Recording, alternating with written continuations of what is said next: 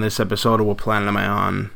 First and foremost, I have to thank Sam Harris for an amazing interview. Amazing is not even the right word for it. Just something that I'll remember forever. It's been doing this journalism thing for over 15 years, and every once in a while you get one of those like, wow, and this is not even in the same planet, but in the same universe, but it was really special. And Sam is such a great guy, and he's the survivor is not even the right word for him. He's beyond that, and he does it with a smile on his face still to this day. The guy has every right to be bitter and upset, hurt, mad, anything. He's earned every right, and none of that. The complete opposite of that. And so I want to thank him. I want to thank his lovely bride, Dee Dee. Dee Dee has been fantastic to me since I've known her. Very nice, smart woman, and very supportive, you could see. And they have a lovely home. And Louie, loved their dog Louie. He hung out in the interview. Also, I want to thank my patrons on the Patreon page. If you want to visit that, again, it's hard for me to even ask for anything, but if you like it, if you dig the show, it's Patreon, patreon.com/Joe Fernandez for the What Planet Am I On Patreon, and that's it. Enjoy the show, and let me know what you think, please. Hey, what planet am I on? I've been all over the country, world. I figured, yeah. This is nothing new. I want you to know that I didn't speak about it till 1977. Nobody knew about it. I didn't share it with anybody, but now it's all over. Why do you think it took you that long? Good question. Why did it take me so long? I came to the United States when I was 12 years old, and I was adopted in Northbrook, Illinois. And when I was adopted, I'd gone through already all kinds of crap, and all I wanted to do is just be an American boy. Yeah. I wanted to go play ball. So I decided to put a concrete wall around my head, not think about, talk about the terrible things that happened to me. Yeah. And so that's how I lived. And they adopted parents, Harris, that's why my name Harris came, used to be Rzeznik in Polish, and they didn't ask questions. They already knew from reading my history. But in school, in high school, in college, at work, I never talked about it. Mm-hmm. And that was good, because then I could go on with my life, otherwise I'd be talking. Mm-hmm. Now, the thing that got me talking was the march on Skokie, and there's a professor at Northwestern who wrote a book called The Hoax of the 20th Century, The Holocaust Didn't Happen, and my rabbi, who was a Rotarian, that's how I met him in Wilmette. He and I became good friends. He said, Sam, you gotta talk. Yeah. That's when I started. Yeah, and there was there someone that you felt that you had to speak with first, or was that you wanted to just address folks that were interested and wanted to ask good questions? Yeah. The rabbi came to me, and I didn't want to speak. Yeah. You know, it would bring back terrible memories. Yeah. So I said, at that point, that was about 1977. Mm-hmm. At that point, they came out with the new video cameras. They cost a lot of money. So I said, if you get one of those, and one of the people in his congregation bought one, yeah, and we'll go in the basement, then you can videotape me. Or you can tape me, whatever words I used. Mm-hmm. And he did that. And I said, don't have anybody in the room, and he didn't. And he asked me questions just like you are. Yeah. And the first thing he starts out with is, I know, he had a heavy accent, Rabbi Willy Frankel, I know Sam Harris from Rotary. And if you look closely, I'm wearing my Rotary button. I've been Rotary now for 53 years. Wow. That's how I know you. Yep. And so he and I became good friends. I met him in the Wilmette Rotary. And then after he videotaped the whole thing, he showed it, he invited me, and showed it to the whole congregation. They were packed. about 300 people in the room, and then he passed around that video to other people. Then I started to talk a little bit, but I was nervous and had bad dreams. I really didn't want to do it. But that's basically when I first came, and I still have that copy of that. I'd be happy to lend you one. I would love to. Sure. There were points in your book, and loved. It's tough to say loved the book, but obviously I was intrigued, and I loved your survival and your instinct and your just the way your sisters protected you, and it's just it made me. I had to put down the book a couple times because I couldn't believe it just shocked me that way humans could be sometimes. But the power, at the same time of that, I look at you and I look at what you came through, and it's so inspirational to see somebody to go through that. And you have every right in the world to be a better person, and you are not that. I see you play with your dog. I came in, you invited me to your home. We're gonna have lunch later. Do you feel? Did people ever say that to you? That I can't believe you have this unbelievable temperament in life, and you seem like the most even-keeled person one of the most even-keeled people I've met. Are people surprised by that at all? But with all you've gone through, you just had a home run. I think I'm known for that. There's something. I'm basically a positive. In my book, early in the book, you saw that there are good people and bad people. And I choose to pick the parts and the people that are good, just like you were a baseball player. I got you swing at the good ball and the bad. I don't know that much about baseball. I know a lot, but that's what I choose to do, and that's what keeps me happy. Because everybody's got faults. I don't know anybody who doesn't. And if I want to dwell on that, I'd be miserable. Yeah. So when I meet you, right now I don't know you too long, so you're really good in my book. Thank you. I appreciate that. I don't know. What if I get to know you? Hopefully. Yeah. But anyway, so that keeps me smiling. Yeah. And there's another thing. People have taken a lot of pictures and movies that learn about me. I built the Holocaust Museum and all that. And I make sure whenever there's a picture taken of me that I smile. Yeah. That's my... it shows I'm victorious. The Nazis, you're not here, I'm here. That's another thing. But anyway, I think it helps you live longer, being positive and all of that good stuff. I don't know if I answered your question. No, that's perfect. Yeah, I didn't want to interrupt you. It's like you almost you're smiling like, you can't get me. You try your damnedest and I'm still here and surviving, Damn right. I think that's a beautiful thing. There's such one of those points in the book where they're separating the children and the elderly, mm-hmm. and the Nazis are, and they're I can't even believe I'm saying this, and they're moving the adults. How rare was it because I remember Jim, my father-in-law, said that you were one of the youngest ever survivors, mm-hmm. right? Because it's one of the youngest. Yes. You're one of the youngest, or yeah. Mm-hmm. How improbable was it for a child to make it through that atrocity? In your eyes, was it just? Did you see just children? Look, they didn't make it. That's just the way it was. Was it so improbable that a child to make it through this atrocity more than somebody else?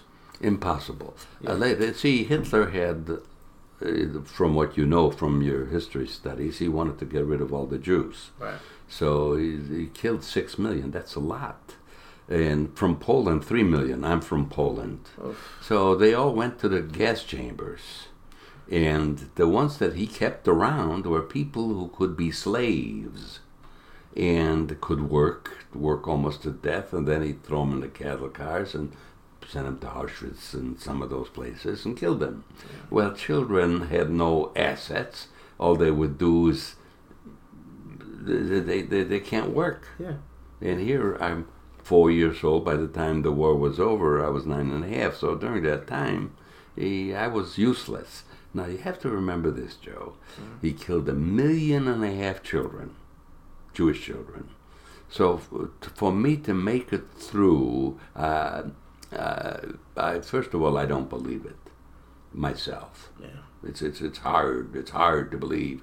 I had a powerful sister who was beautiful, and she's the one that made it happen. Without her, I would have been absolutely, completely dead in a second. So she, two sisters, Rosa, she's 14 years older than I, and Sarah, she's 2 years older. But in those days, when I'm 5 years old, 4 years old, 2 years is a long time. So it is extremely rare for a boy to survive. The second reason that it's unusual for a boy to survive, the Jewish people, as you know, the boys are circumcised. Yeah. And it would be very easy for a Nazi to tell. And you read about girls' survival. The church saved them, and people and a lot of the farmers saved them. But to save a Jewish boy was kind of tough. But I was hiding in camps, and if I was caught, I would have been killed anyway. Yeah. What do you think? Rosa in the book is amazing. Mm-hmm. I can't even believe what some of the things and what do you think? What were like the main things that she told you to do to stay away, or like what were some of the things that you remember that Rosa saying, Sam, do this, do that, go here, or like is there something that pops out in your memory that? Oh boy, I watch a lot of animal shows on TV. Okay. And the other day I was watching wolves, right? And a pack, they go hunting and they leave one behind, and that one would guard 10 little ones. Yeah. And in the distance there was a lion, and the wolf went, and all the little ones went hiding. Right. There's an instinct that in little ones that somehow is communicated with words, where it's an instinct. I don't think anybody had to tell me anything. That when a Nazi with a revolver would come around and beat everybody, that I had to hide. I was just, I think, human beings, even little kids, know quickly to be quiet, unless they're babies, then they can't. Yeah. But you got to be 4, 5, 6, 7 man survival, and if you didn't, then you'd be dead. So I must have learned the instinct. But I probably, Joe, you're She might have said things to me, but I don't remember her saying anything. Yeah. I think I was smart enough all through those days to have learned quickly. Yeah, there's an account in the book where you say that you remember the boot of a Nazi that kicked you right in the chest, and that was one of those times where I was like, whew, I had to put the book down. I was like, oh my goodness, look at this. Just couldn't believe what was going on. Did you see? It's tough as a child. I think children are very good at feeling energy and feeling positivity and good. Like it's just the same way. Like some of our pets. They know who the good people are sometimes. Yes, yes. And I think children are very good at sensing that. Like yes. This is a good person. Did you feel at all that any of the Nazi soldiers? Was there ever any conflict in them? Do you think, or was there anything that you like? No, these people are pure evil, or. Was there something that or maybe some of them could have been good, but they were doing their job, or were they just like demons in your eyes and monsters? Like with your interaction with them, was there anything that you felt that they felt conflicted or anything like that, or they were just Well, I think now I read a little bit. I never wanted to read. I wanted to be the story my own. Of course. But I recently read that there were the soldiers were just good guys that had to do whatever they had to do, and I read that a lot of them committed suicide. They couldn't they would shoot Jews, and they would go into a big ravine, cover it, and they could see it moving. And they had to do the shooting, and they would shoot themselves. This is German soldiers, and I've just become aware of it. And at the museum yesterday, I couldn't make it. They had a Nazi, and the title of it was The Good Nazi. Not that it's an oxymoron, but I think people are good, and people are bad. And we as people are animals. Otherwise, how could we learn to kill so quickly? Yeah, we're animals all throughout history, all throughout history, and there's genocide going on right now that we can talk about. People are being killed by the thousands every day. Yeah. So that's people for you. Yeah. Speaking of that, I wanted to get your thoughts on the recent Pittsburgh attack. The folks that were shot in the synagogue. Did you? It's just tough to think about that, and it's you feel like every couple days there's something else out in the news, and something that can lift your heart, and then something that can completely tear it down. Does that ever, when you hear an attack on like either specifically Jewish people or people in general, does that kind of take you back? Does that make you like really feel pain in your heart, or is it one of those things that you're becoming a bit numb to it, or how do you feel, how does that make you feel, or how did that make you feel? You just hit a home run. You said this is numb to you. Yeah. I have chosen to be numb. Otherwise, I could never make it. I am numb to it. All along, I have said, and I go back 50, 60 years. Yeah. I go back. And I said, this can happen again. And I'm a kid when I'm saying that. Yeah. So I am numb. I'm ready. I'm ready at all times. Yeah. What's happening now in the world, in this country, is anti-Semitism. Anti-Semitism in the United States has risen by 50%. And throughout history, the Jews have been blamed. I give lectures to kids or speeches, and they ask me questions. One of the questions the kids always ask me, Joe, is, well, how come they pick on Jews? I said, what did I do wrong? I'm 4 years old, Hitler comes to me, he wants to kill me. I didn't do anything wrong. You didn't do anything wrong. Yeah. So I said, you know what? If I was Hitler, I would pick on the Jews. They said, why? He says, where did the Ten Commandments come from? Moses. I said, who was Moses? They yell at Jew. I get a standing ovation. I said, and what did the Ten Commandments say? Yeah. It says, thou shalt not kill, thou shalt honor thy neighbor, and all these good things. Yeah. So if I'm Hitler, Mussolini, and Saddam Hussein, who do I want to blame things for? Yeah. And I don't know. That's not the only reason. Yeah. I asked a famous minister the same question. What do you got against me? Yeah. He said, Sam, we're jealous of you. I said, what did I do? He says, there's only 14 million Jews in the whole world. There's 7.5 billion. Yeah. And you guys contribute so much from Einstein down. Look at all the Nobel Prize winners. Oh, Nobel, look at you. Give him a piece of desert in Israel and they turn it into one of the, we're jealous of you. And I have, listen to this. Yeah. This is interesting. I have friends. I was raised in Northbrook. That was like, I'm only one of two Jews. I went to college. I was always in the minority, but I got along real well with everybody. Yeah. I was sports. I was never a big star, but I could play all the sports. Yeah. So I had a lot of good friends. Yeah. I went to high school in New Trier. They elected me president, and I got along well. Right. But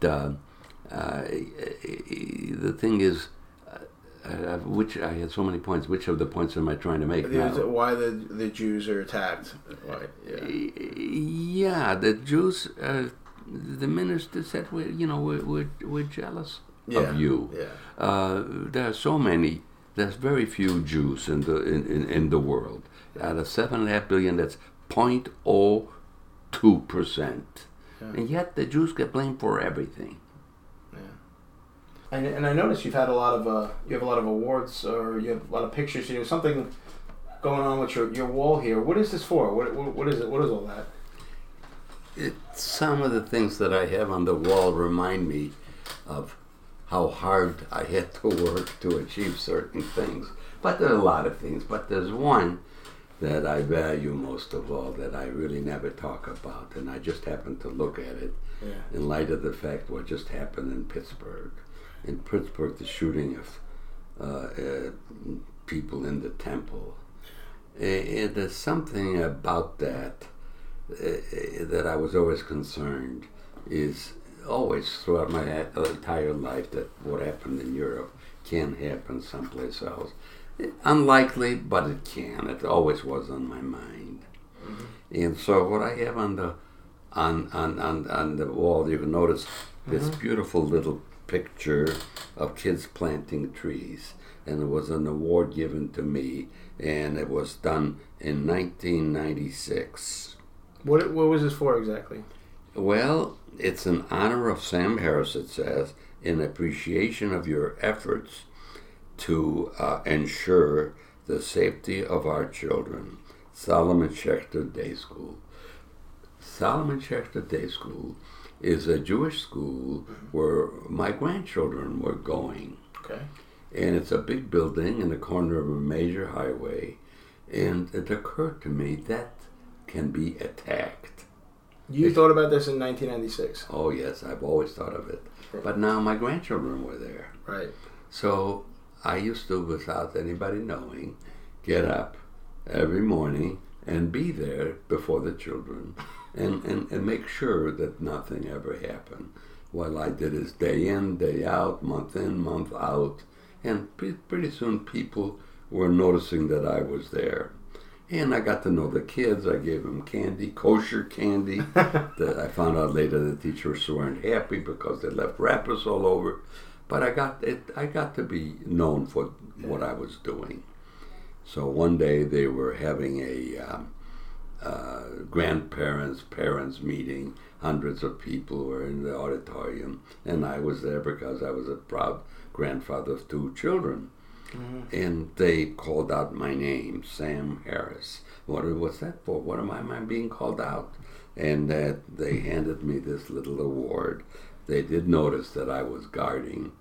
And that's when it says, in appreciation of your efforts to ensure the safety of our children. Now, you asked me about what happened in Pennsylvania. Yeah. Instinctively, I knew that things like, and they have happened, that they will happen. And it was shortly after 1996 that almost all, it was a year or two later, that almost all schools had guards. It was coming. I could sense it.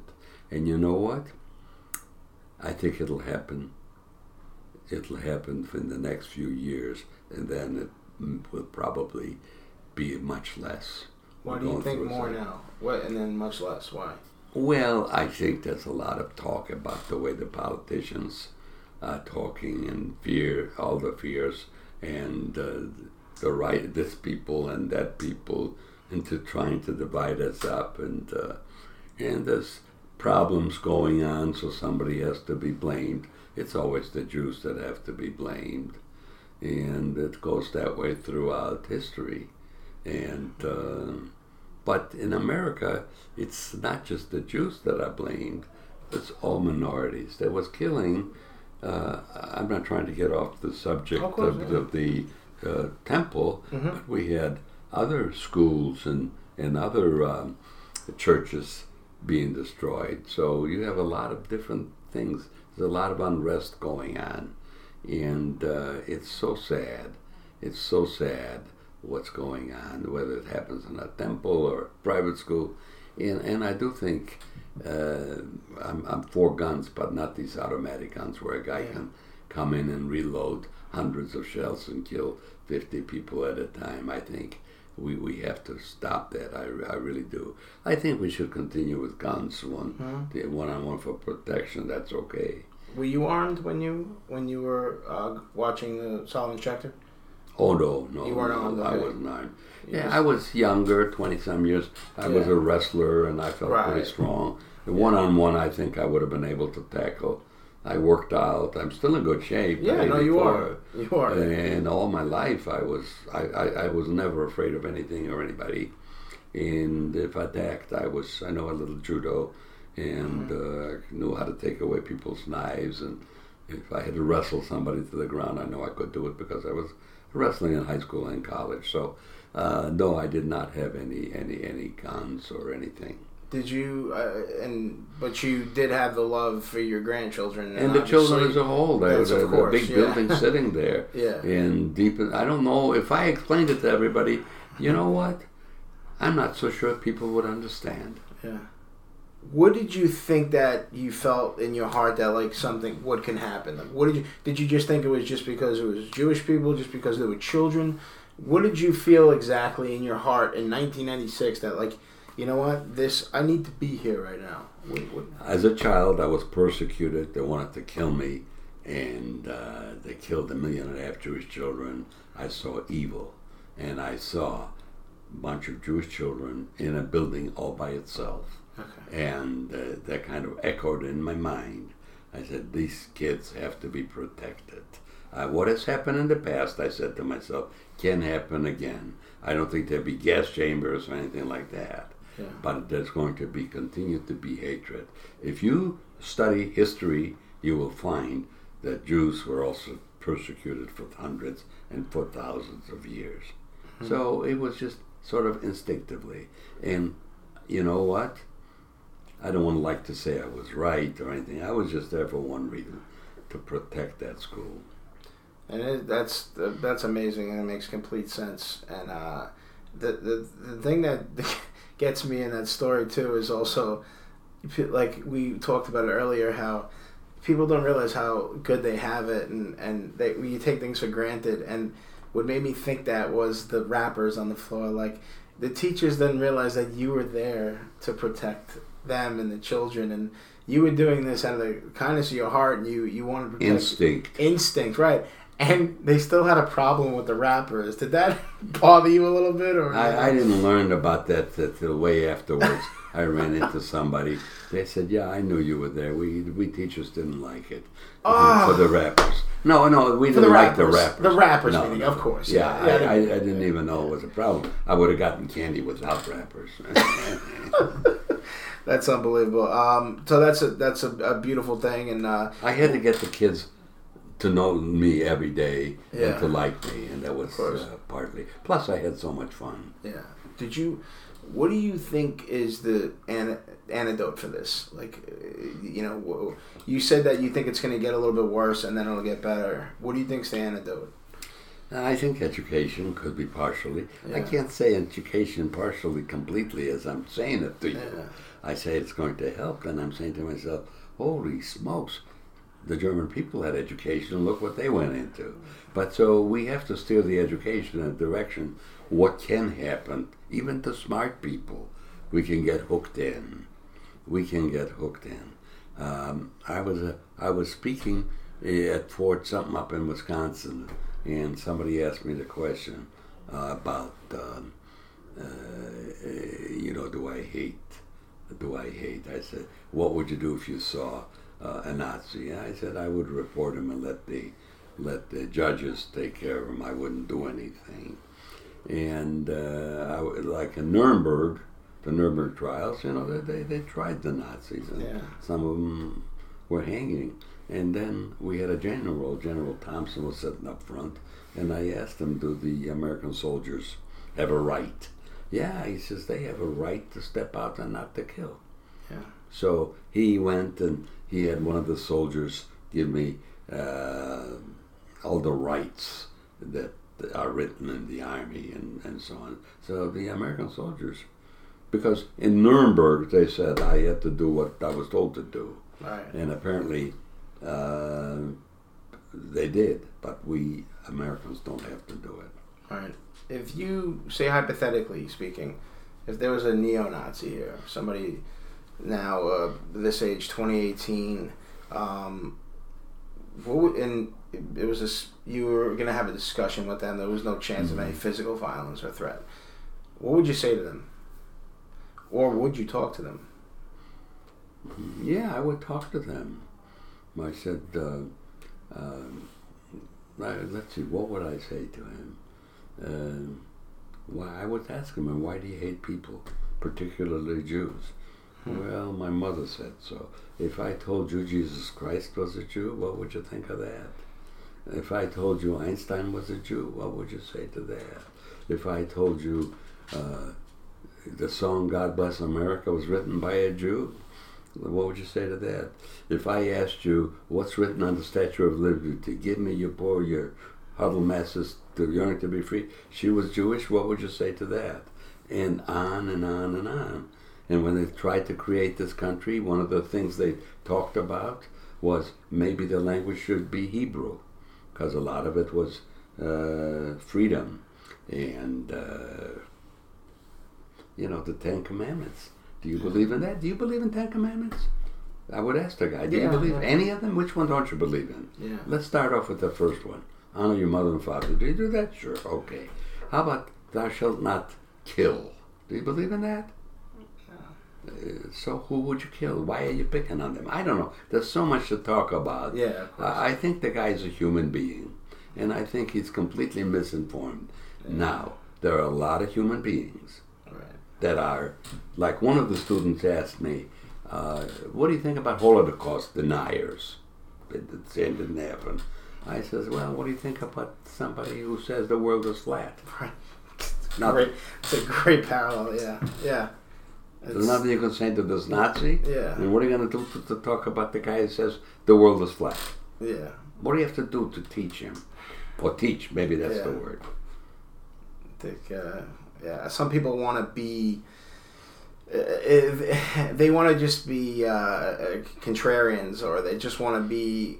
believe everything's a conspiracy theory. And there's nothing you can do to sell some people. And yeah, it's an issue, and it's just... You know, so what do they say? I don't want to be so crass to say you can't fix stupid. I know what you're getting at. People have had it very good in this country. Oh, and Jews have had the best ever. Well, I'm just saying, like, if you're born here, it's 2018. We see a lot of stuff going on. Yes, of course, shootings and this and that. But we're very lucky if you look at the scheme of the time we were born and the patch of dirt where we were born. We're very lucky. I see that, and I'm very fortunate. Yes, there's evil in the world, of course, but I'm very fortunate I'm going to have a child here, you know, so I'm very fortunate. But my point is, I see people all the time, I think that it's very easy for them to throw out, like, oh, this person's a Nazi, and this and that, and like, does that drive you crazy, the fact of, like, the flippancy of it? Somebody, just the ease of... calling, like, oh, Donald Trump's a Nazi, and like, are you out of your mind? Does that ever, like, I think people don't realize how bad other people had it, and they throw out that word Nazi. Does that bother you at all? Yeah, it bothers me. They throw out the word Nazi. I had a secretary for 17 years. Her name was Gerda Schnitzbauer. She went back to Germany. Her father was an SS guy. I have a very close friend now. He's a carpenter. He's a good chess player, so we played chess. Yeah. But people don't know that his brother was an SS guy, his father was an SS guy. He was too young. You know, you can't blame everything and everybody, particularly children. Right. You know, his father was a Nazi, I don't want to talk to him. My secretary was my age, and my kids called her Aunt Gerda. One day we're sitting around the room, she and I says, you know, one of the great days in my life was when the Russians liberated me from concentration camp. And she said, that was my worst day. We're sitting on the floor, she and I were talking. I said, why, Gerda? She says, you know, I got raped so many times by the Russians. I can't have children and so on. So here you got two kids, part of the war. Why should I hate her? Right. When I hired her, a lot of Jewish kids came to me. They said, you got to fire her because her father made lamps out of the relatives. I said, I was manager. Yeah. The first one that even speaks badly gets fired. She didn't do anything wrong. And see, that's the problem. Why did I, as a 5-year-old, want to be killed? Because a lot of people are saying that they killed Jesus or whatever. Get over all that, right. You know. This is, you know, something that happened 2,000 years. By the way, they did not, the Pope John already said they didn't kill Jesus. And look, Jesus was a Jew, and which is more important, that he was killed? Yeah. No. And I have a lot of my Christian friends that he had to be killed, or he wouldn't have been risen to where he is. Yeah. So why... Don't people know that? People now, Christian friends, are telling me all of this. Yeah. And it's a crazy world. There's something wrong with us. Right. And I get concerned. The Hubble, you look down, you got the little bitty nothing world. Yeah. And we're killing each other. We're destroying this little nothing, thousands of other places. And this is the one thing with brains and everything. We're killing each other. Come on, wake up, guys. Yeah. Come on. That's the way I look at it. Yeah. Do you look at it this way? Yeah, that's part of the reason why the name of my podcast is What Planet Am I On? The reason it is that is because growing up, my father would say, he would see something in the news. My father has a big heart. He's from Italy? No, my father's actually, he's from Queens. He's from New York. But his background, he's Spanish and Puerto Rican. Oh. And my mother, she's from Brooklyn, but her family is from Italy. My father would watch the news, and growing up, I would hear him go, "What planet am I on?" Like, yeah. He just couldn't believe what was happening. And I thought, as a kind of tip that I had to him, and it was one of those things I go, I want to do it because that's what my podcast is about. I want to learn, why we do things. What are we doing in the future? What are we, and I just bring it up because I think it's one of those things right now where you're kind of talking about it, like, what do you think? Like, well, how can we're on this little pebble in the Milky Way galaxy at the edge of, the universe. Why are we doing this to each other? Why we call ourselves smart? We're stupid. We're stupid, yeah. Yeah. What do, like... And that's what I try to, I get nervous when, I see people. I think there are people that have, there are great people in religion and they find salvation or they find their connection to the universe and their family and they have great memories with it. And then sometimes I think that a ideology like Nazism or whatever, that's like their religion and nothing... nothing is going to get away in that. That's what they do, and that's that. And I think people who are so close-minded like that, it scares me. That's my biggest thing. That's what scares me. Like, you and I are having a beautiful conversation here, and we're talking. But I think sometimes when there's something that's like, well, no, you know what? This is my ideology. I can't be changed. That scares me in life, and... living this many years, you're seeing that. Do you notice that when somebody has their kind of it doesn't have to be religion, it could be anything else, but do you see that? Does that ever scare you at all when somebody is just so close-minded and this is how I feel and I can't be changed? Is that something that worries you at all? Well, I do see that in people. Yeah. I have hope. What is my hope? Education. Education. If the people only knew what you and I already know, because what your father taught you, what your mother taught you, you come from a good line of people, right?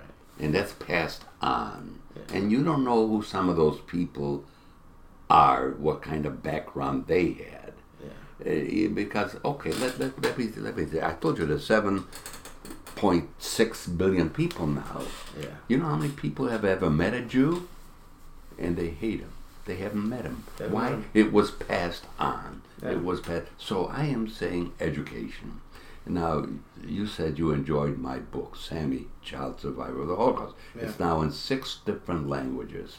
I did not ask anybody to interpret those books. They came to me, they volunteered. Very interesting stories. Yeah. And they say, I speak Russian, I speak Japanese. This got to be read by, and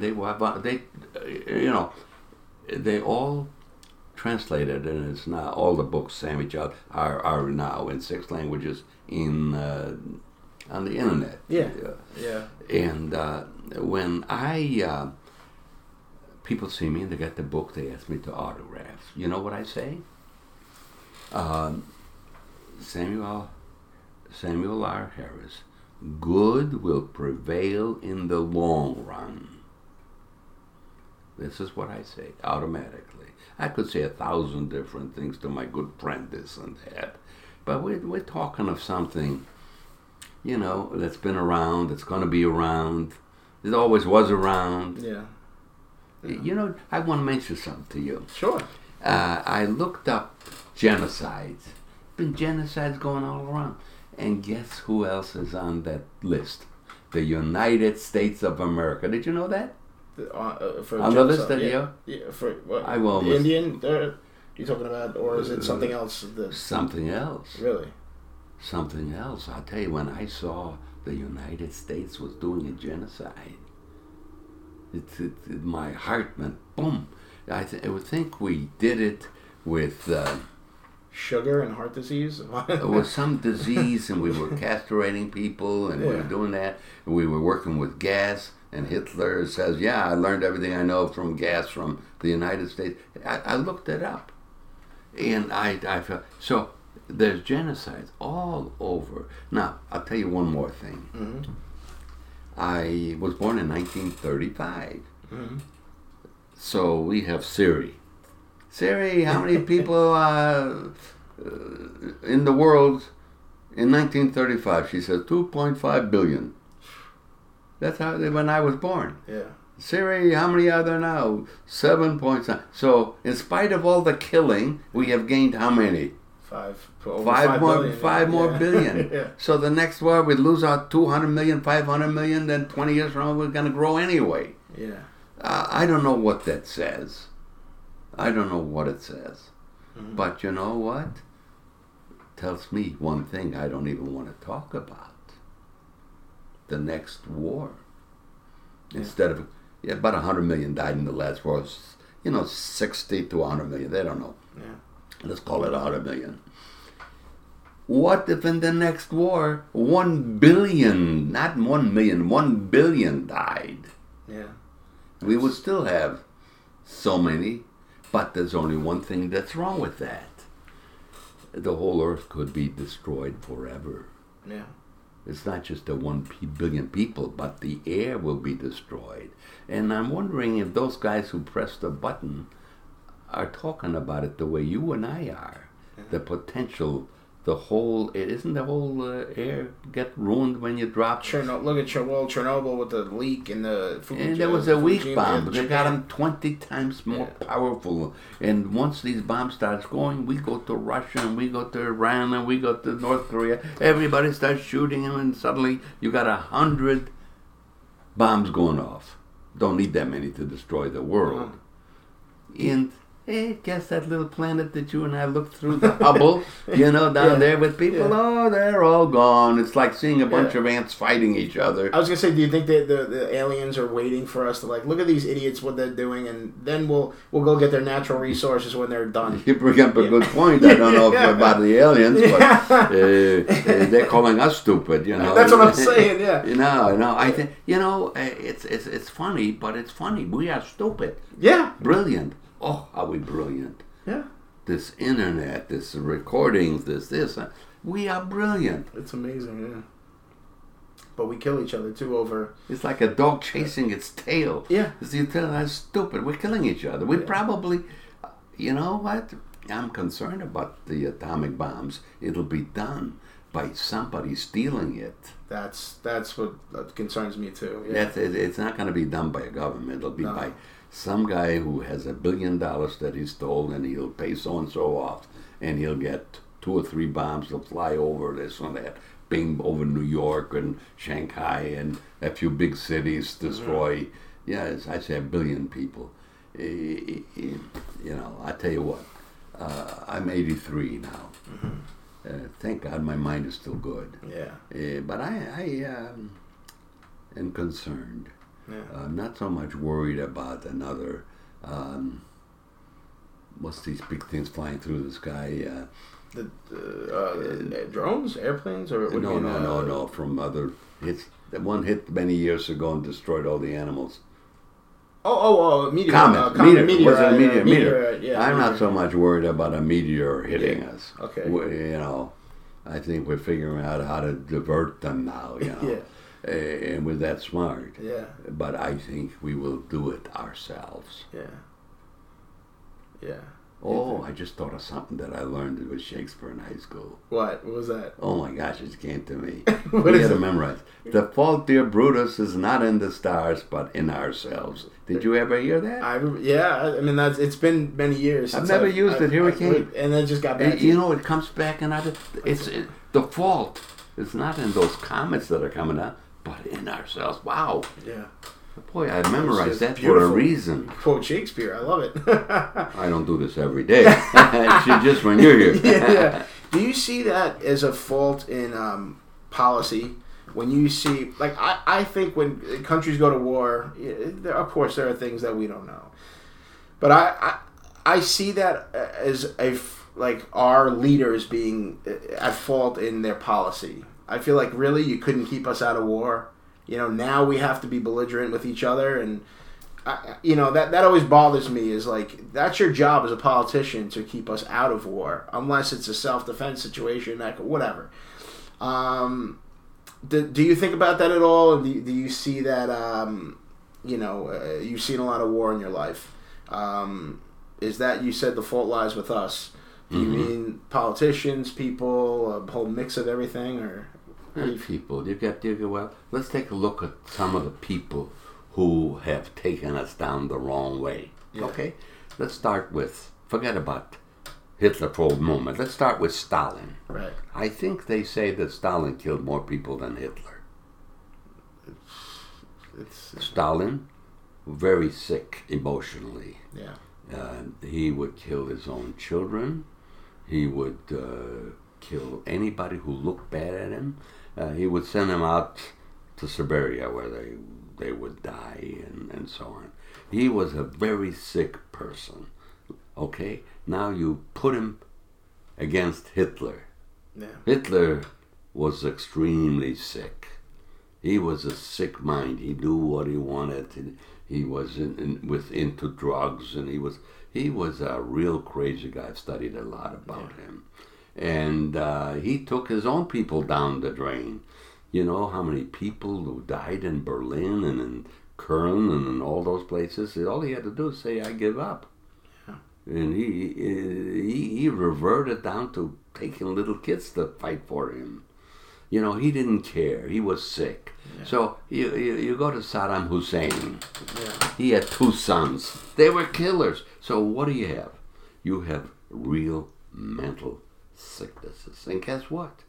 We elected them. Yeah. Germany was a democracy. Yeah. And what did Hitler say? Oh, we got a problem. What's the problem? The Jews. They control everything. We got to get rid of them. And the German people chose blindly, very, very intelligent people. Yeah. The most intelligent maybe in the whole world that we look down upon. Yeah. And they fall for this Meshuggah, a crazy, lousy guy. They followed him because he told lies.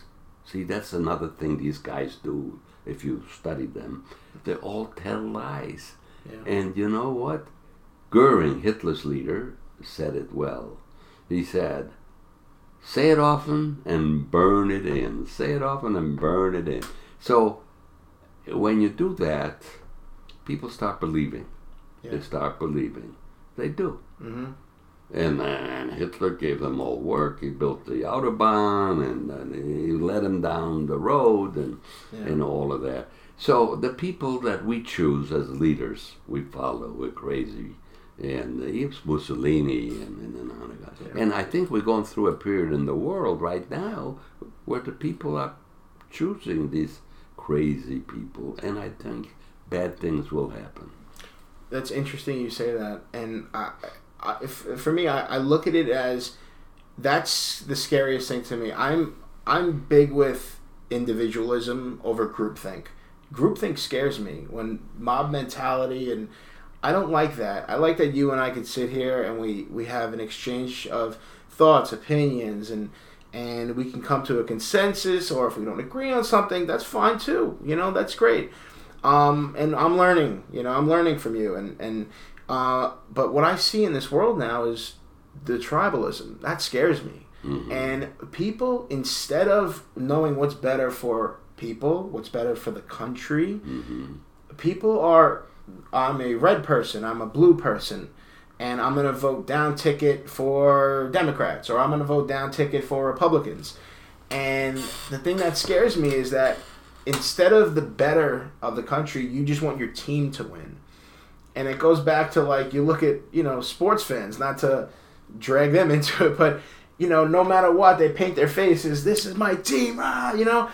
And as I get older, that scares me in a political side, because I think sometimes people will go against their values just for having that blue person win or that red person win. Do you see that at all? And is that something that, like, to me, I don't know. I'm not a historian. I haven't lived through those times, but is it one of those like either, oh no, not again, or why can't we shake out of this? Or do you feel any of that, or is it, am I completely wrong saying that? Well, I think the only way this earth will survive if we choose good. You know, a lot of people ask me a question, mm-hmm. and the thing that disturbs people, they say, I've talked to a lot of concentration camp survivors. They have absolutely no belief in God. They have no belief in God. Mm-hmm. How could God do this to a people like us, or to all the good people? Where is God with all of this? Yeah. And I'm not like that. Let me tell you what I say.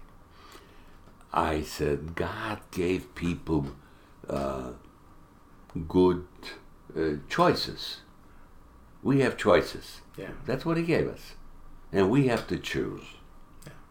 If we choose the right way, like we did in America with democracy, mm-hmm. regardless of the cost, 700,000+ when Lincoln was around, to have the little freedom which we just worked on, yeah. We can choose for good or for bad. So God gave us that choice. I went and I voted the other day. I felt so good. I had that choice. I could vote for anybody. With Americans, we're all together. Yeah.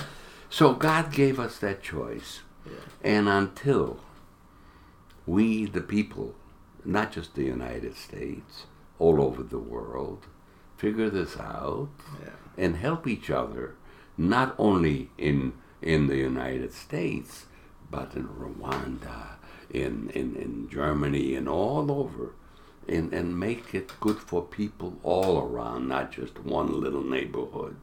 Yeah. Like Italians want it good for their... No, it's got to be good for... the Italians and Jews and the Spanish, all neighborhoods. Until we figure this out, that this little earth is not very big. Yeah. And we're growing in population, and until we start learning how to feed the populations. Mm-hmm. So suddenly, there won't be enough food. Yeah. But, you know, if we put our brains together, we can grow food in the ocean, we can grow all over. We get enough for everybody instead yeah. of right now. There's war. So what did Hitler do to tell his people? I need Lebensraum. You know what Lebensraum is? No. He means he needs room for his people. So he moves into Czechoslovakia. He needs more room. And this is what happens. You got small countries with atomic bombs. I need more room. And so we'll take over the other country. We'll grow more food. We'll have oil, yeah. which we don't have. So if we learn to share, yeah, that's going to be tough. Yeah. Do you see? I've kind of thought about it sometimes, and I go, I wonder if, I mean, years ago we needed that alpha dog, that president or whatever, and we needed that one person and to unite everybody. And I'm wondering, it's 2018. We've seen the error in our ways on certain things and the positives on others.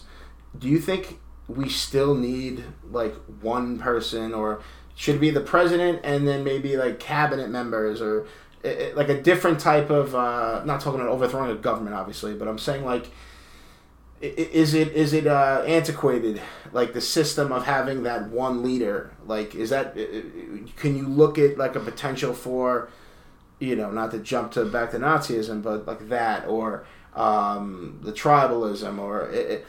Is there another way to do it, or do you think it's, yeah, no, this is the best way? President, we have executive branch, we have the legislative branch, and all this stuff.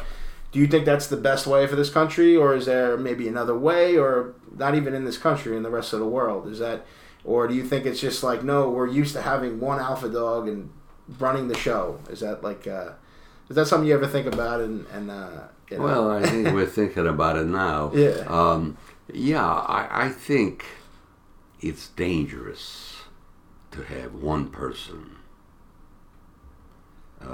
I think a smart leader does this. I've had positions where I'm president. Yeah. And people said I was good. It wasn't that I was good. I picked people that were smarter than me. They did all the work. Right. They're smart. If you got a group of people together that are smart, and I don't mean just anybody that thinks just like me. Right. That's easy. Man, hey, guys, do this and they'll do it. No, people in America, you get us together. There's always one or two or three that will try to lead you astray. Yeah. I think we're better off as a group like we have in democracy. I'll tell you, those people that came up with our, with our Constitution, and alienable rights. I didn't know what the word unalienable meant till about just a few years ago. Being born into rights that are life, liberty, and pursuit of happiness. Yeah. If we continue this, in this country we will do it because we're immigrants. Yeah. We don't want to go back to what it was. No, nobody. So we're here. So we gotta. I think we're learning it in this country. Yeah. I think we just had an election, and I think the people are going to decide. Yeah. This is what we have done, try to do throughout the world. And if we can persuade people that this may be a better way, we have a chance. Of course, then you have the Russians. They think living under one person, under Putin, who saves his money, hides it. You want to run against me? No problem. The next way, I don't know, he ate something, made you disappear. So that's one other way of doing it, where you can... one guy can control you. It's easier not to think. Yeah, it's hard for us to have different states, learn. It's a democracy is a. It's been around before. Yeah. And unless we take interest, which we are starting to. Yeah. There's maybe a little hope in the world. I think there will be a little hope. And I'll go back to what I signed my book. Good will prevail in the long run. I love that. Do you feel that going back to the point of I think people they don't realize how lucky they are. Sometimes there are a lot of spoiled children in this country, and sometimes, listen, sometimes people they maybe feel there's a better way, but I personally, it drives me nuts when I hear somebody talk about, like, oh, we need socialism and communism in this country. And I'm like, you know how many millions of people have died under those regimes? And, show me anywhere it's worked, and it hasn't. Mm-hmm. When you hear that from people like, say, Jim Carrey, not to pick on him, but celebrity or somebody who's going to be behind that guarded wall and has private security, and they're very rich, but they still want to be on that virtuous high ground and that moral high ground and say, like, well, no, we need equality for all, and not equality of opportunity, which is, I think, a fair thing, but they want equality of outcome, which is a scary thing. Does that take you back at all to, like, oh my goodness, like, does that make you think any thoughts of, people want communism in a country and things changed, and what does that make you feel when you hear that, when you either hear, not even celebrities or just normal people say that, that we need to kind of flip this country upside down? Does that concern you at all, or is that kind of... how do you feel? I think it's an opinion. Yeah. I think we all sometimes say things we know very little of. Yeah. I think guys should go to the gulag for a while and come out and see, and then come to a democratic country where he can start as an immigrant and own a factory and be able to help other people. They go to different, and then let him make a statement. And sometimes we make statements like the guy, sort of like you're talking about. Yeah. It's uninformed. Yeah. I'm not saying that I'm the most informed person, but I've been around long enough to have a little taste of everything. Of course. I think if we study it, we will probably come to the conclusion that our way for now is better. Otherwise, why does everybody want to come into the United States? Exactly. They're walking through the desert and everything to come to the... And there's waiting lines all over. We must be doing something right. I stood in line to vote. Strangers. They were friendly and loving, and I didn't care whether they voted for Republican. Thank God there was nothing on communism on the list. I didn't think so. But we are Americans. I felt so proud deep inside that it's a little vote. It may not make a difference, but all of us together in that line can make a big difference. Yeah. So for those people who make statements, they're very wealthy, they're to the top. If we get a different government, guess what? They'll take it from them. That's what Russia did.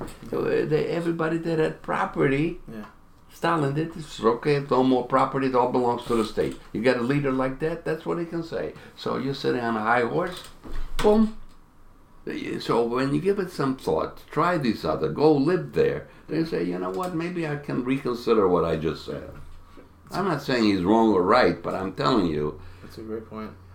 Hitler could say, well, to my father, you know what my father did? His job was to write the Torah. You know what the Torah is? Yeah. The 10 books of Moses. Each is a little letter. He was what they know as soifer. And my father, Hitler, says, you know, I don't like you. We'll put you in a kettle. I will burn you. And my father was holding my hand.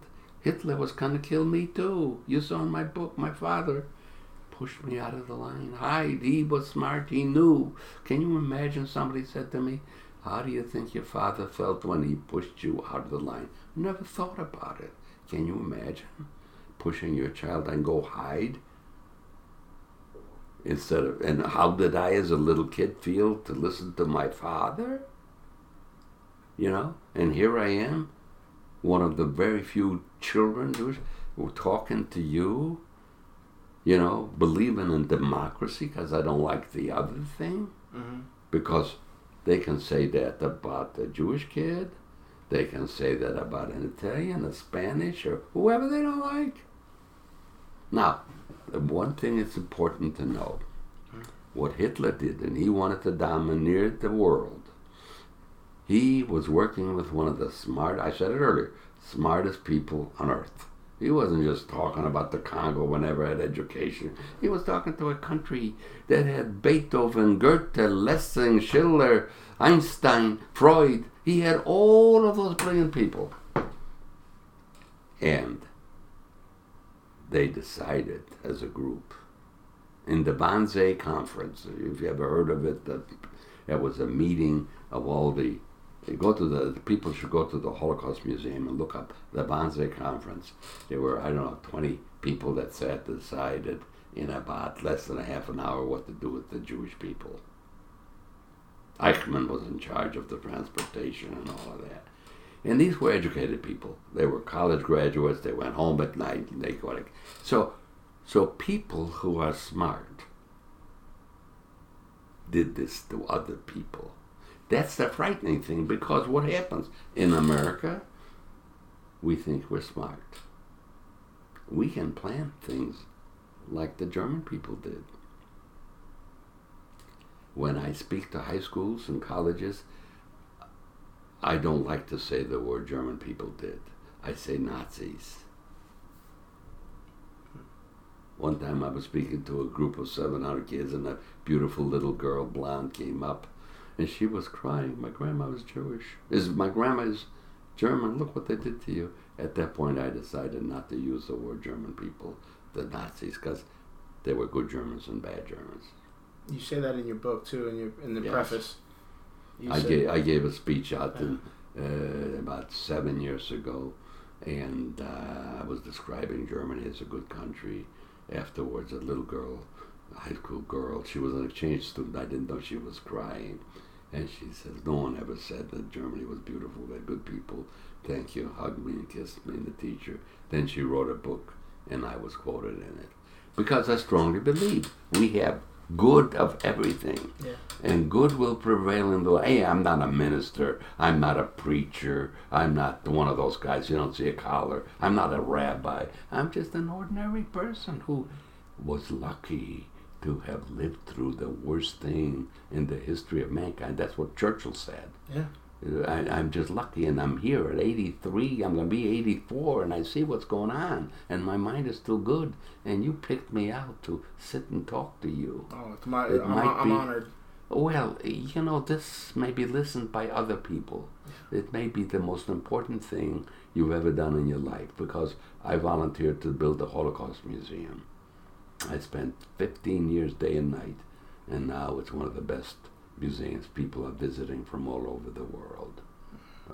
Tony Blair, I think I mentioned to you, and his wife were there about a month ago, and I showed them around. We have people from all over the world. So I'm just a little guy who happened to survive. You know, you ask me questions, and I tell it to you straight from the heart. You're going to have a child, and I'm not worried about me. I've been lucky. I'm worried about my grandchildren, your grandchildren, and the little bitty planet that you and I see through the Hubble. The edge of the Milky Way. Didn't that the Hubble stop working already? It's I don't know. It probably is. It's probably out of the zone. Yeah. So here we see a little nothing, and it's us. So we got to do something and do it fast. Yeah. And what if we don't? So we'll disappear from extinction, all these beautiful buildings and the dams and the radios and internet and all of these things that we've built up in the last 100, 200, 300,000. You know, we've been lucky. I've been lucky to build in to live in a lifetime of the biggest growth. Yeah. In the history. I was born in 1935, and now, when I was a kid, when I was a kid, I lived in a little place in Poland, in what they call a shtetl. I didn't have toilets. I didn't go outside. I didn't have electricity. I didn't have a car. I didn't have anything. Mm-hmm. We had polio. We had stuff like that. But look at radio, cars, television, moon. Oh my gosh, the moon. Ridiculous. Jules Verne was around. We thought he was crazy. Remember Jules Verne? Jules Verne, 20,000 Leagues. When I read that, the guy's out of his mind. Yeah. You know, so I've lived through all of this. Yeah. And I hope I live another few years, and I'm going to see a lot of more new things. But I think what we said a little while ago may be the most important thing. Yeah. And here I learned it in high school. The fault, dear Brutus, lies. Is not in the stars. I think that's the way it goes. It's not in the stars, yeah. Lies in the stars. No, it's not in the stars, but in ourselves. In ourselves, right? Yeah. I remember reading them. Yeah, you learned that too? Yeah. I mean, we have to look it up. We got to look it up. But the more you and I visited, the more I believe in that little... Shakespeare said that. Yeah. Right? Yeah. How many years? 4 or 5. Oh, yeah. Goodness. Did you going back to that moment with your father, you were five at the time or 4? I don't know. May have been something close. Let's call it 6. 6. Okay, 6. It's tough to say what you remember at 6 or what you maybe thought at 6. All. Okay. Did you know that was the last time you were going to see your father? I didn't know anything. Okay. I'm a little kid. Right. The Nazis are coming in with bayoneted guns. They're killing. They're shooting. There's death all over, and I'm in the line in the middle. They're covering, hiding me, and my father said, "Go hide over there." That's all I know, and I still remember it. And I looked up while I was waiting inside. All I could see is legs and stuff. I was short. Where did you run to? He said, "There's some rocks over there." I don't remember. And so I ran there. I heard shooting going on, and I didn't know if they were shooting at me, and my sister Sarah was already there, and we were hiding, and we saw all of them walking toward the cattle cars.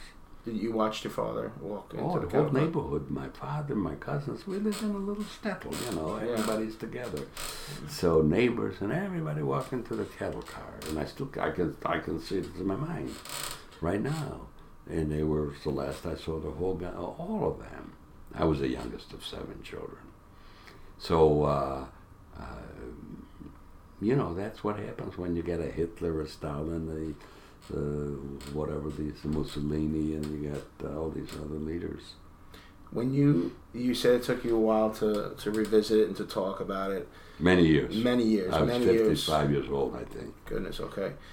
Was that something that did you... I can't even imagine the flush of emotions that go through you when you think about that moment, your father pushing you out of line.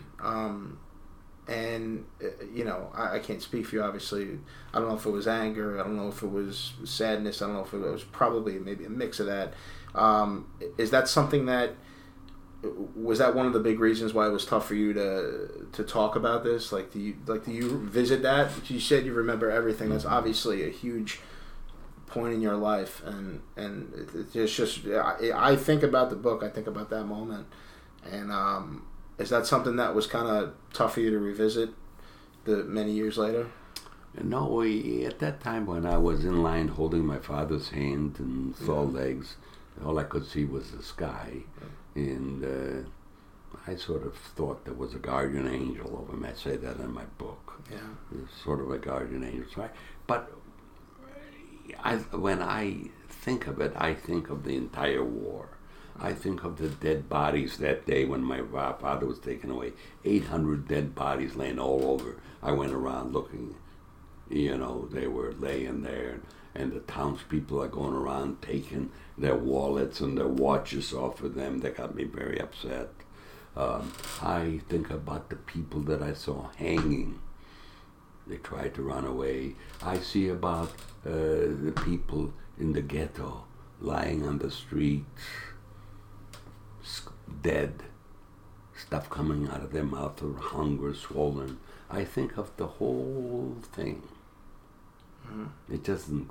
It just the whole thing kind of parades through my mind if I give myself an opportunity to think back. And in the early days when I taught, I didn't want to talk about it, but if I ever did, I held back tears, and sometimes tears came out, and I didn't like that. I should cry. Mm-hmm. So when I hear things now, you don't see me cry, or if I see a movie like Schindler's List, everybody's crying. It's nothing that was worse. You know, wow. I have this thick curtain over me. If I didn't have that, and I'm afraid I might get it, it might just explode me. Yeah. It might explode me. I have this strong thing around me, protecting me. Right. And I always know alternatives in case something happens to me. Yeah. You know, I go to the theater. I know which way out. I know a lot of things. You still think about that to this day? Absolutely. That's still. I think of it. I go driving along, and we get to a train comes. Yeah. And it's a railroad, and it's cattle cars. Oh. You know what I see? I see openings with hands sticking out and barbed wires yelling, water, hunger, you know. That's what I see every single time. I gave a speech to a group of men about 7 months ago, and I told them there was a restaurant in Northbrook. They took a bunch of cattle cars and put them together and made a restaurant. I was in the insurance business, and I went there with a fellow by the name of Paul Ehrlich, and we were supposed to have lunch. And suddenly I got up. I said, Paul, I'm out of here. He says, why? And that was and I thought of never saying. So 7 months ago, I'm up there speaking to a bunch of about 200 retired people. Yeah. And I never tell that story I just told you, and I told him. And I hadn't seen Paul all this time. Paul got up. I didn't use names. Sam, I'm the one that was with you, and I suddenly remembered this. You know, It reminded me being in a cattle car, because, you know, I was in a cattle car going from Demblin to Częstochowa. That's how they transported with no food, no hunger, you know. So he said, Sam, I'm here. I was at lunch with you know. it made it real to the audience. Yeah. You know, when I speak, people doubt. I told you, I doubt that it even happened to me, all of this. That's how I survived, by pushing it aside, you know. Then you revisit it. Do you want to continue this conversation in the car? Because can we still make one? I feel bad. Do you want me to take you to lunch? I have a thought. Sure. I think this is very important to you. Sure. And it could be important to everything else. Yeah. We can keep going, or it's up to you. I think we should go, forget the lunch there. We'll go out and have lunch someplace else. Okay. This is a time for you and me. Perfect. We might never get together again. I just didn't want to disrupt you. I know you go there.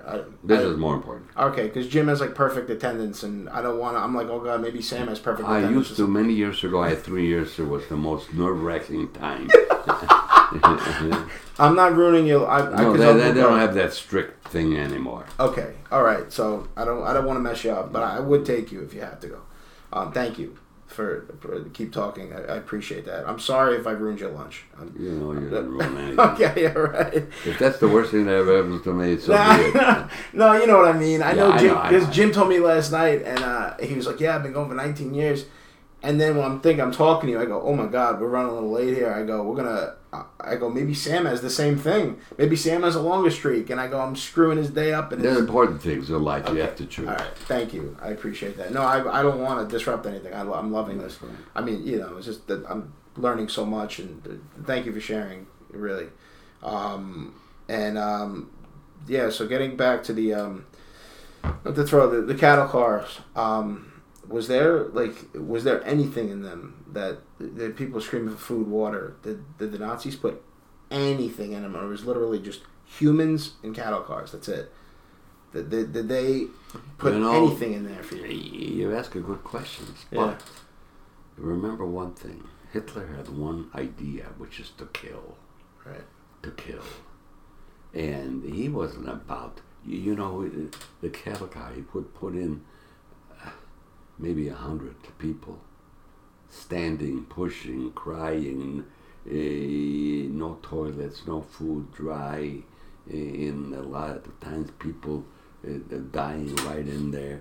He had no desire to put anything. The more people died, the better it is. I was in this concentration camp, and a concentration camp has two kinds of camps. The kind were Auschwitz and Sobibor, where they would burn people right away. Right. And he had like 25,000 or more constant. They were slave labor camps. Yeah. That's how he financed the war. You know, you take the whole town, bring them in there, they stay in line, you look healthy. You go this way, you'll work, the others go in the car, you get burned. It's that simple.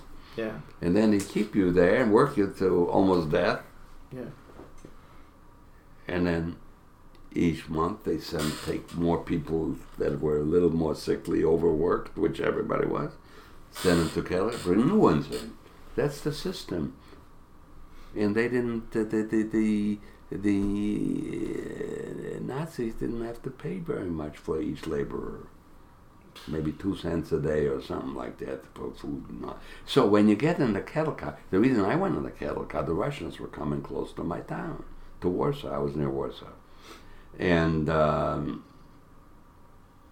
Russian general by the name of Zhukov came close. So they said, what do we do with all these people? Well, we need them in Częstochowa. Częstochowa is a town, and they were making bullets for the front. Hey, we need slaves. So they took all the people from Templin, threw them in the cattle car, took them up there. We were 3 days in the car, got off, and stay in the line, you go this way, keep the whole thing, and so on. Okay, wow. So they, the more they died, the better they wouldn't, Yeah. So there was nothing in the cattle car. It was pushed together, hunger, food, and, and I think I was in it 3 days. I don't remember. It was like being in the belly of a monster, terrible. Yeah. The day, though, that the Russians came through and... was that like I can't imagine the relief you felt, or did you know what was going on? That there was going to be a liberation and the end of the war. And go through that day a little bit if you can, like if you what you remember and what you felt, like your first visceral emotions. that and, thing. In the book, I have a chapter that's called Disney World. Yeah. Everything reminds me of something. I took my family to Disney with the two kids, and it was New Year's, and the rockets were going around at Cinderella Castle. Beautiful.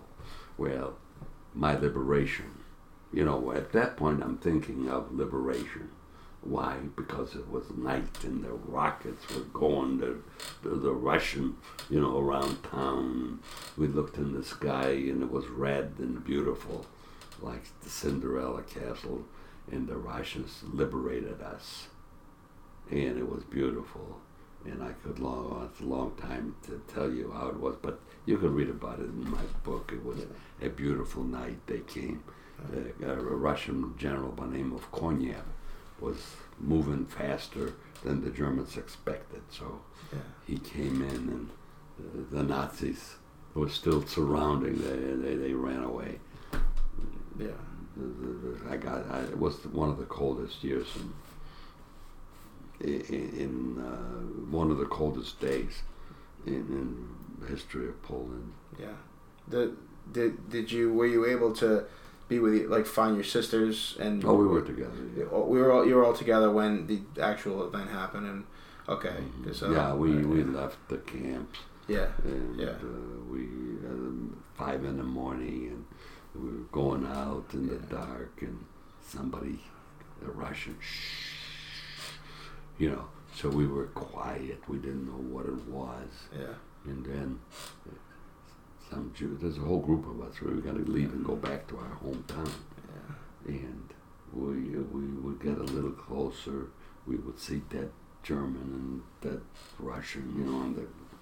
Anyway, the Russians waved us on to go. And then we saw 3 and 7 and 10, you know, their tanks and so on.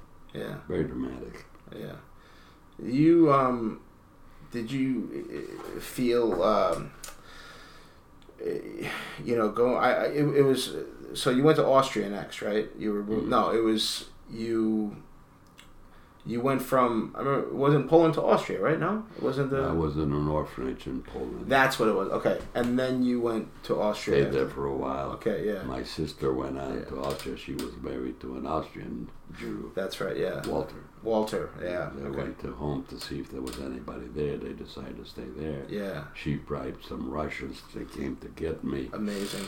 That was the part I wanted to talk about. That your sister, again, just I can't believe. I mean, you speak so highly of her in the book. Oh, absolutely. Of course. Bribing the soldiers, is that something that just, you know?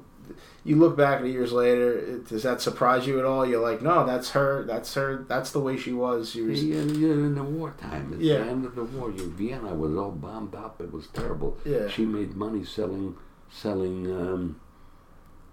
cigarettes, which she got to the market, then she bribed some Russians to come with a truck, and you know, I told you where we were hiding in the truck. Yeah,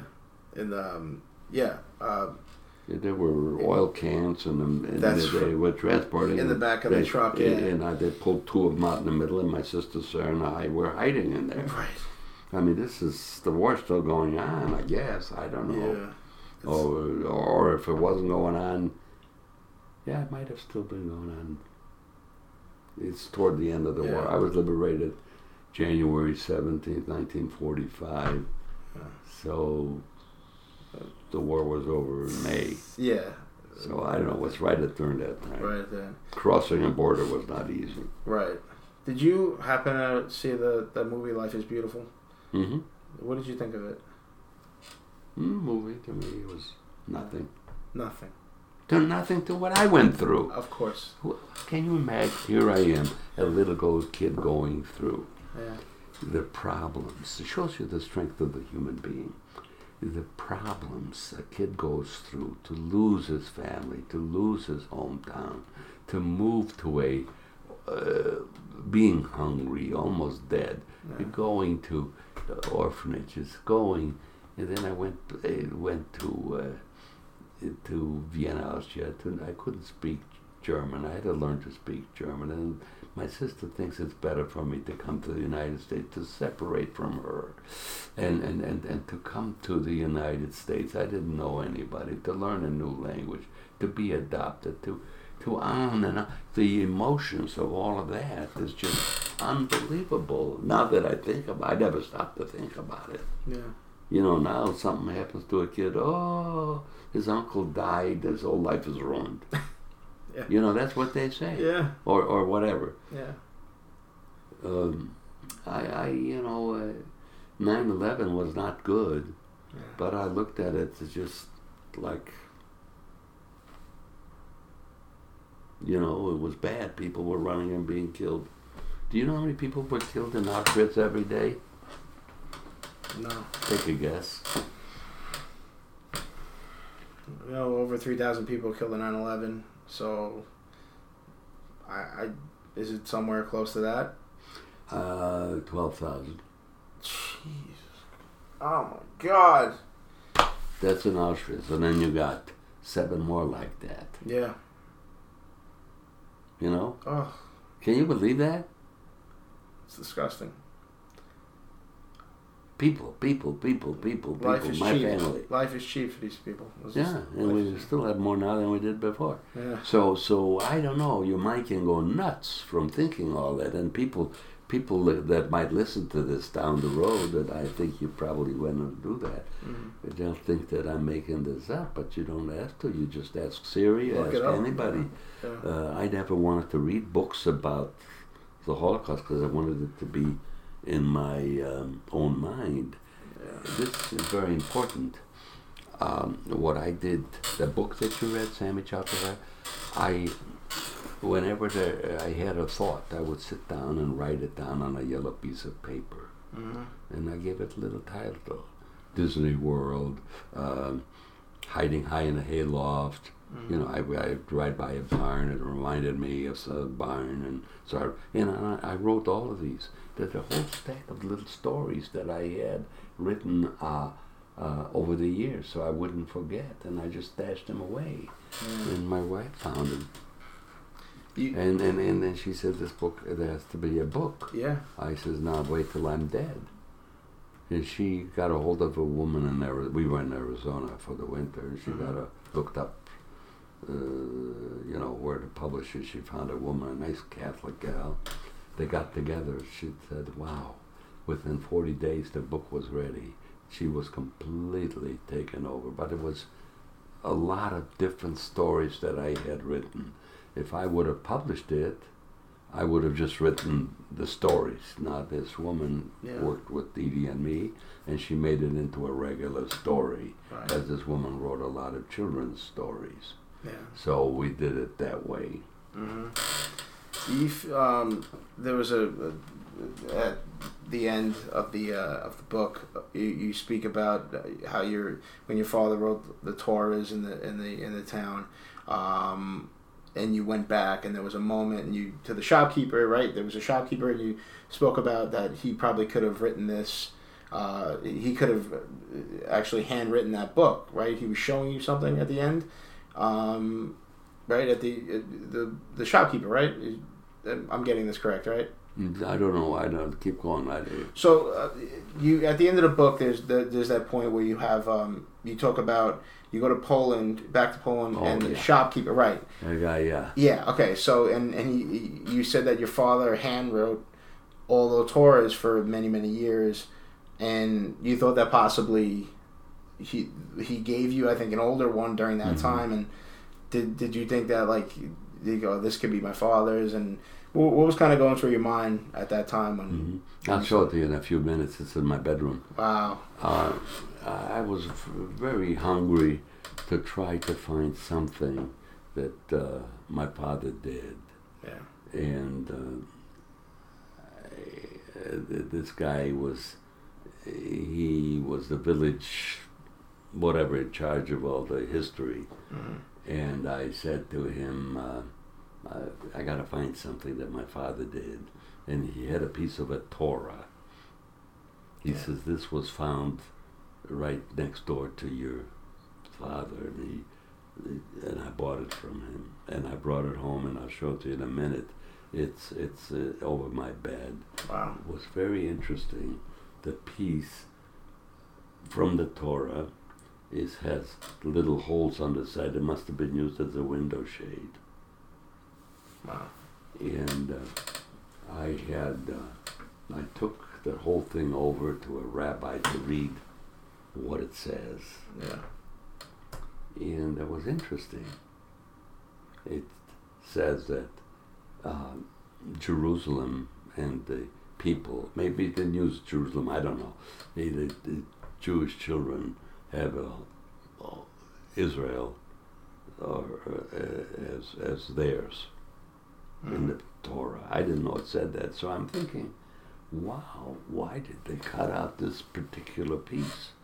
Maybe they wanted to know that someday, somehow, a Jewish child was born and that land belonged to them. It's in the Torah. I'll show it to you. Yeah. I showed it to my minister. Not my minister, but a close friend who's a minister. Mm-hmm. And he read it and he named the location. I'll show it to you in a minute. That's great. Speaking of, we go to this time, you say you just voted. That, you know, that's your business. What do you see of this political climate? We touched on it a bit about that tribalism back and forth. Do you what are you feeling now about this political climate and how things are brought to us nowadays? News and how everything's disseminated. What do you feel about that now? Okay, I have a very close friend. We went to high school together. And he always voted Republican, and we've stayed close friends ever since. The minute Trump was elected, he happened to be having dinner, he and his wife had dinner with us, and I says, he knew right away who I would vote for. I would vote Democrat. Mm-hmm. And I says, he's my president. I have seen over the years people fight back and forth. It's over. They hug each other. He's my president. And I said, you know what? He'll do good things and bad things. Yeah. And I said, you know what? He will tell lies like all the others and non-lies. So I have to accept that. Right. Now, and that was 2 years ago. I don't agree with everything that Trump does, and I didn't vote for him, and I wouldn't vote for him. I'm more liberal. Mm-hmm. But he is doing some good things. Can't be everything bad. Mm-hmm. And the only thing I wish is that he wouldn't talk evil about other people. I respect other people, and he doesn't. And we have good highways. Other people had good highways. Yeah. The economy got better, But the morality of this country, it used to be children would look up to the president. I want to be president of the United States. And if I asked 20 children, do you want to be president? I wonder how many would say they want to be president. We want people to be president of the United States. I don't think, so I think I think the morality, we should be higher. And that's about as kind or as evil as I want to be. That's what this country is about. Will he do good things? Yes. Will he do bad things? No. I question... but the children that we talk, I don't want up, but they say that children are kept in cages. If I'm a father, do I want my children to go? You'd have to shoot me to take my child. Of course. Yeah. Then, remember my father pushed me out of the line? Yeah. Maybe in his mind he thought I had a better chance. Maybe those people gave up those children willingly, knowing they would have a better chance in the care of Americans. Maybe they would be adopted like I was. Those are thoughts that go through my mind. I need to know whether those children are there because their parents wanted them to be there.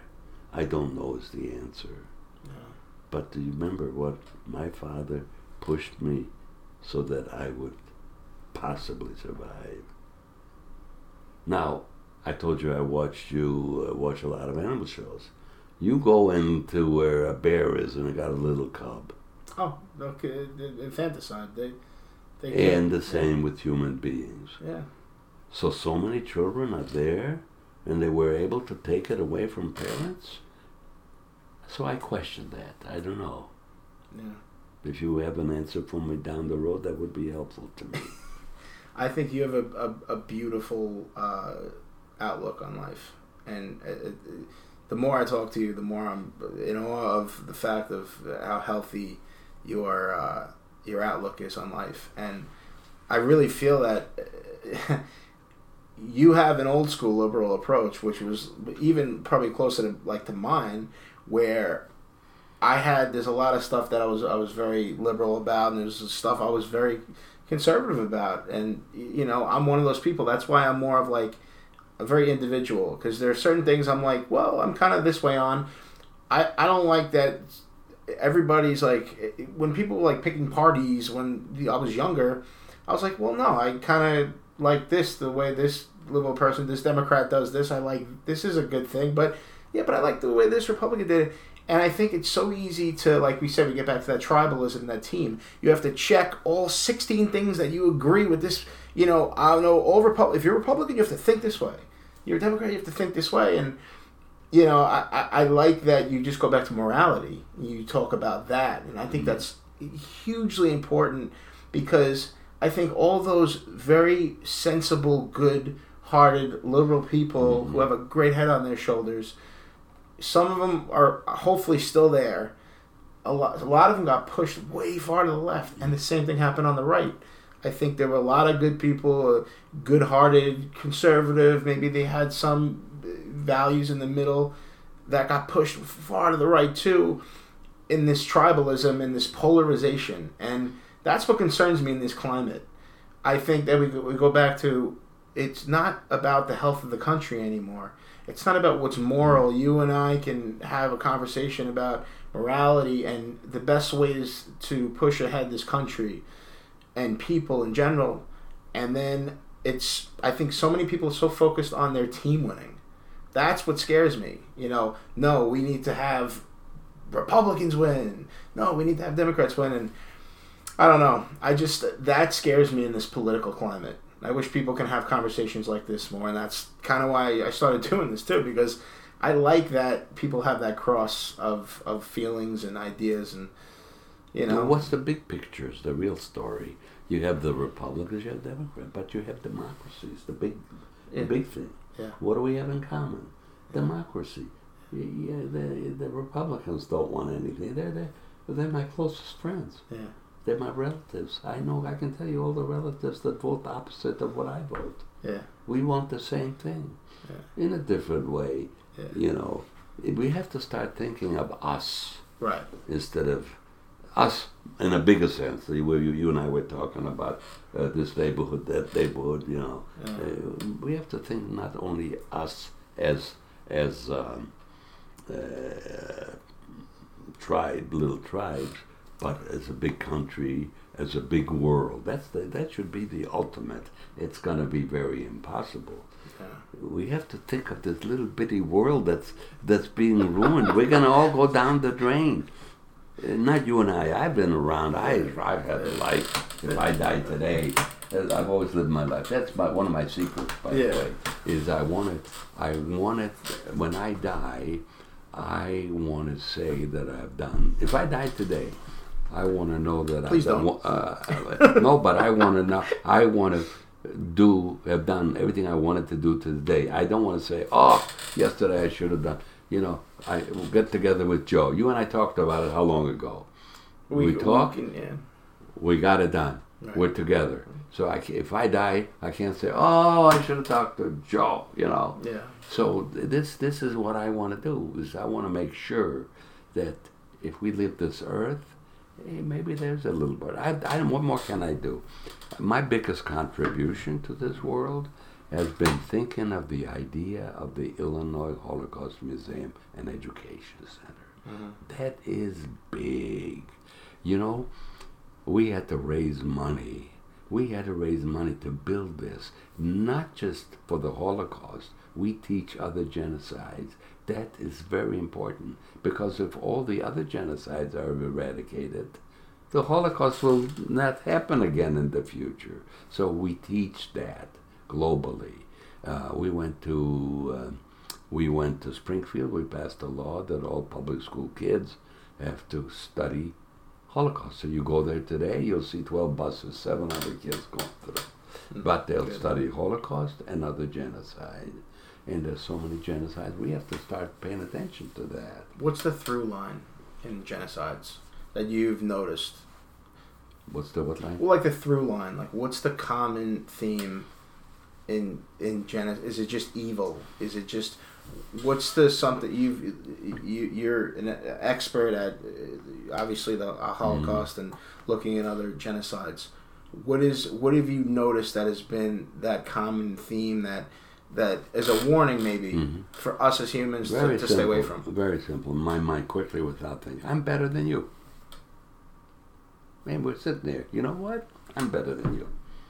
I don't like your beard. All bearded people. Or I like you with the beard, you know? Yeah. So you'll see other guys. All the guys without the beards got killed tomorrow. I don't like their looks. I don't like their shapes. And we got the guns. We'll do it. Okay. We make the commandment. I think that might be one of the things is I am better than you. I deserve more than you. My family deserves more. My family deserves. I'm sitting here. I'm worth $200 million. I'm going to keep it for my family. Oh, but all these people are dying of food. Oh, that's it. I'll give them $10. See, it's us. It's us. Hey, I'm guilty. You know, I just want you to know that. I'm speaking for myself. Yeah. I'm not speaking about anybody else. I want to make sure that my family is taken care of. I have a will. I've created all this money. And I want to make sure it not only goes down to me, but it goes down to my children and grandchildren. See? So we build ourselves. Luckily, I left some money for the museum because I believe education is important for the future. So it's all about us. I don't know what else. This is such a complicated subject, a historic subject. And we could wrap it up soon. I know you give me so much of your time, and I really do appreciate it. This has been unbelievably educational and ripping at my heart, too, as well. But you have the event coming up. I'll put that on social media. I'll put that on the podcast, the page, and all that stuff. You have an event coming up, right? It's November...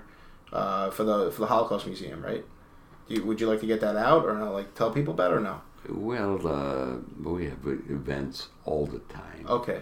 But the big event happens March 13th of next year. We have our annual dinner. Okay. We raise a lot of money to help us educate people throughout the year. March 13th. Of next year, meaning 2019, marks the 10th year of the existence, completion of the Holocaust Museum. We already have a speaker lined up. The former president, Bill Clinton, is the speaker. Wow. He was there when we opened the museum. He spoke. I spoke. A lot of other well-known Elie Wiesel, we had a lot of top people speaking, so it's 10 years old. That's the big event. We have, in the Holocaust Museum, yesterday, there was a speaker. It was the good Nazi. I couldn't make it. We have constant things going on at the museum. It's my biggest contribution. I work day and night to have that built. The Illinois Holocaust Museum and Education Center in Skokie. The biggest thing is the new hologram. That you gotta see. It is absolutely fabulous. You can see, you ask me questions, supposing I was there for 5 days, 8 hours a day. They asked me 2,000 questions. Oh, my goodness. And you can go, when you and I go. I can't wait. Yeah. You ask me questions. You say, oh, I forgot to ask Sam that question. They ask him a question. And see if he answered it different. They may, you know, maybe he made up an answer and he's making up another one. You know. I'm going to test you. Yeah, well, they should tell the truth. You don't have to worry. There you go. So that is a contribution. We were the first in the world. Yeah. We're the first in the world to do that, and we got awards for it, and it's a fantastic thing. I can't wait for you to see see it. What do you want the kids to learn that go to the museum? Like you said, there's going to be buses showing up, public schools. What's the main thing that you want children to learn from the museum? The main lesson learn is we're humans. We do good things, we do bad things.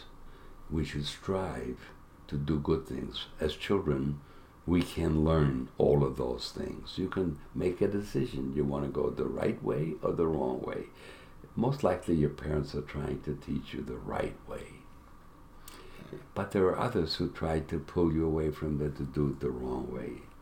In the long run, if you go the wrong way, you'll be destroyed. Whether it's through cocaine or thievery or whatever. If you follow what your parents and your church or your temple or what the museum all it's trying to do is show you what humanity has done, how evil we are. But the other part of the museum is bright. This museum is both light and dark. On the left side is dark, on the right side is light. I would hope that you would learn to follow the right side, which is light. I had a choice. As a child like you, I had the worst of all things. I could have been mean. I could have been destructive. I could have, they killed my parents, they killed my brother, they took me, they did all these things. And I decided to take the right side.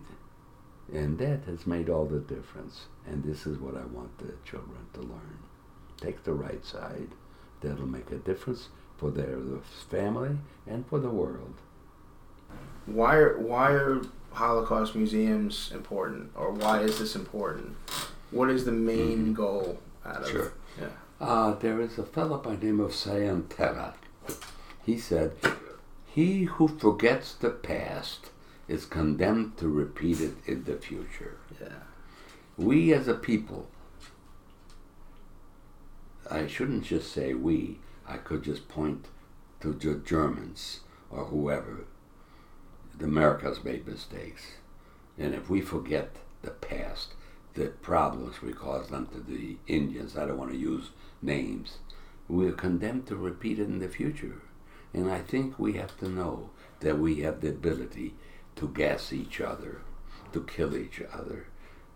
And Holocaust museums are only important for that reason. I don't want to live in the past, but I don't want this to happen to your children, my children, great-grandchildren. We have the ability to do it, and we have the ability to prevent it. Let's prevent it. That's a perfect ending. Sam, thank you so much, and you're a survivor, and keep smiling. You beat them all. You keep smiling, and thank you again so much. God bless you. Hey, that was a fantastic interview.